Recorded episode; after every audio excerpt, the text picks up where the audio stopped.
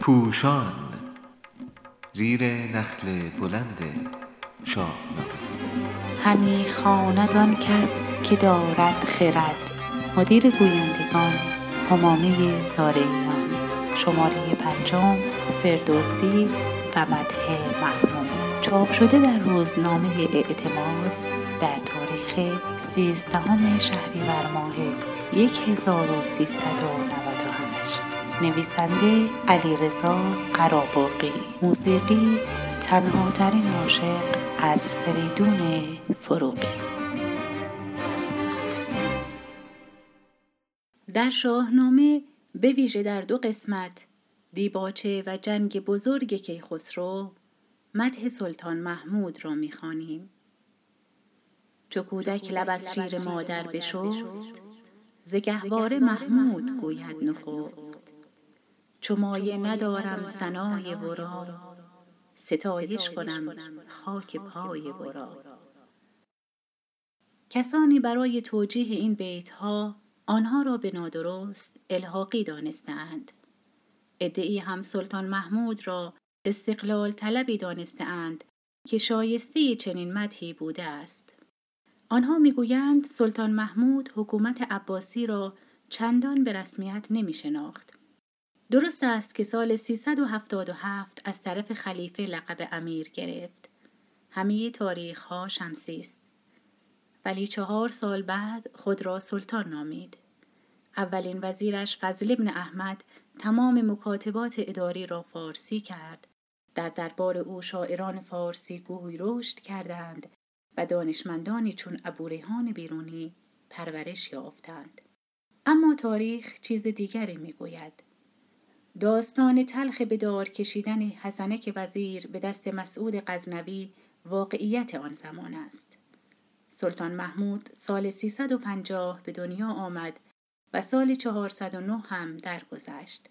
او قاضی و جنگجوی اسلام بود. سامانیان و صفاریان را ریشه‌کن کرد. آل بویه و آل زیار را نابود کرد و بسیاری از فرهیختگان را به نام رافضی، قرمطی، معتزله و باطنی کشت. همه جا خون ریخت و فاتح شد. تنها در ری در برابر پیام سیاستمدارانه سید ملک خاتون که هنوز مزارش مورد احترام است، نتوانست پیش روی کند. او از سی سالگی تا پایان عمر بیست و چهار بار به هندوستان لشکر کشید و آنقدر ثروت مردم آن دیار را به ویژه در فتح فومنات به تاراج برد که پس از آن دیگر حمله به هند برای تاراجگران صرف نداشت. او زمانی به خلفای عباسی یعنی مطیع و قادر و طاهر خوشخدمتی می کرد که هیچ کدام مانند هارون الرشید و معمون توانمند نبودند. بعضی گفتند در آن زمان که شاعرانی چون فروخی، انصاری و اسجدی به دربار محمود وابسته بودند، فردوسی نیز ناگزیر بوده برای گذران زندگی مدح بگوید. این گفته هم نادرست است، زیرا اگرچه فردوسی میگوید محمود گشاده دست است، اما چند بیت پس از آن می سراید: هر آن کس که سالش برایت بشست، بباید کشیدن ز بیشیش دست. می فرماید من عمرم را کرده ام و چیزی نمی خواهم. نیاز مالی برای این دهقان زمیندار پرانگیزه توست هرگز مطرح نبود. جمعی نیز بر این باورند که وقتی محمود انگشتن در جهان کرده و قرمطی می جست، فردوسی به ناچار مدحی می کرد تا بتواند بیگزند باورهای خود درباره اهل بیت را آشکارا بگوید. گرت زین بدایت گناه من است، چنین است و این دین و راه من است. بر این زادم و هم بر این بگذرم، چنان دان که خاک پی حیدرم.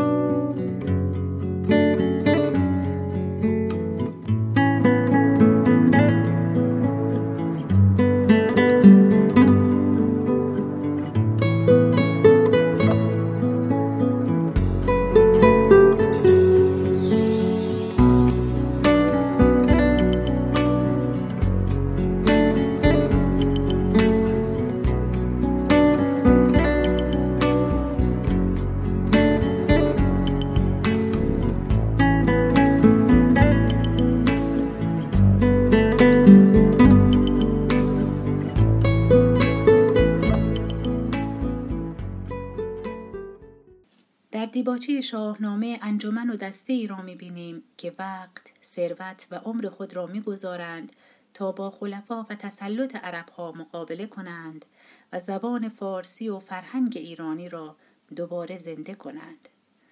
از میان این تلاش‌ها شاهنامه ابو منصوری به نصر نوشته می‌شود، ولی دقیقی شاعر به میدان می‌آید و به نظم آرم این نامه را گفت من، ولی همکارش سست است و هم به هر حال کشته می شود.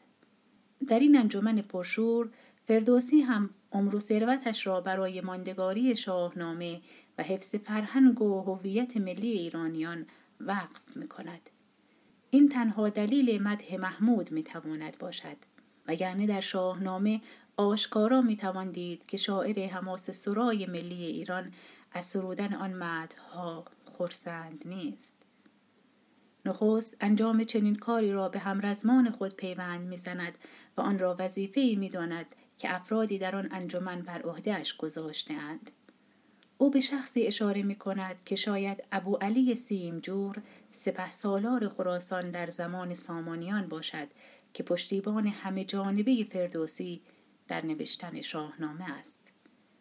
فردوسی او را شاه می‌خواند و می‌نالد که آن نامور کم شد از انجمن و می افزاید نزو زنده بینم نمرده نشان به دست نهنگان مردم کشان. شاعر خردمند زیرکانه نشان می دهد که به آن مبارز بخشنده مدیون است و اگر شاهنامه را به محمود و همان مردم کشانی که با نهنگ به جان آن یار افتاده اند می سپارد، به خاطر سفارش و وصیت او بوده است. یکی پند آن شاه یاد آوریم، ز کژی روان سوی داد آوریم. مرا گفت که نامه شهریار، گرت گفته آید به شاهان سپار. فردوسی بار سنگین پیشکش کردن شاهنامه را از روی وجدان خود بر می دارد.